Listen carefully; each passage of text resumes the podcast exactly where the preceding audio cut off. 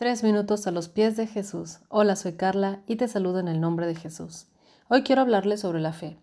¿Por qué Jesús la compara con el grano de mostaza que es tan pequeño? Dios nos dio a cada uno de nosotros una pequeña porción de fe. Todo lo que Dios nos da tiene vida y crece. Algunos ya han desarrollado esa fe con el paso del tiempo, algunos poco, algunos solo se han conformado y su fe sigue tan pequeña. Nuestra fe es viva y debe crecer tanto. Por eso se le compara con un grano de mostaza que siendo tan pequeño puede crecer tan grande. Todo lo que tiene vida crece, no lo olvides.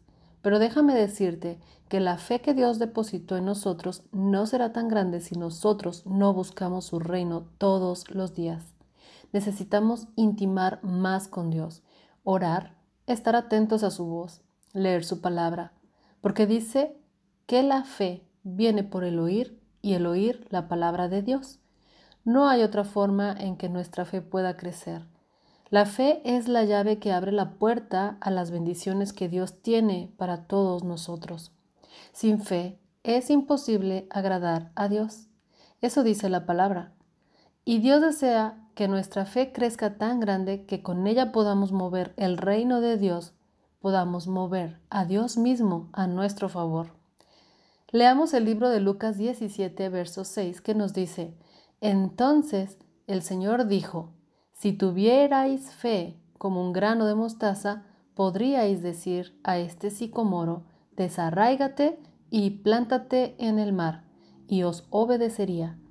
Cuando Jesús se refiere a que con fe podríamos decirle a un monte que se mueva y éste se moverá, Jesús ya sabía que el enemigo levantaría esos montes que tal vez sean gigantes para nosotros que impidan nuestro caminar.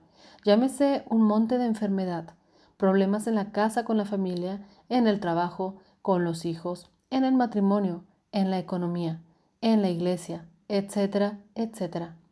Pero nuestra fe, nuestra confianza en Dios, es la que provocará que Dios mismo quite esos montes que nos impiden caminar el enemigo siempre intentará levantar montes cada vez que nuestra fe crece para impedirnos avanzar en las promesas de Dios.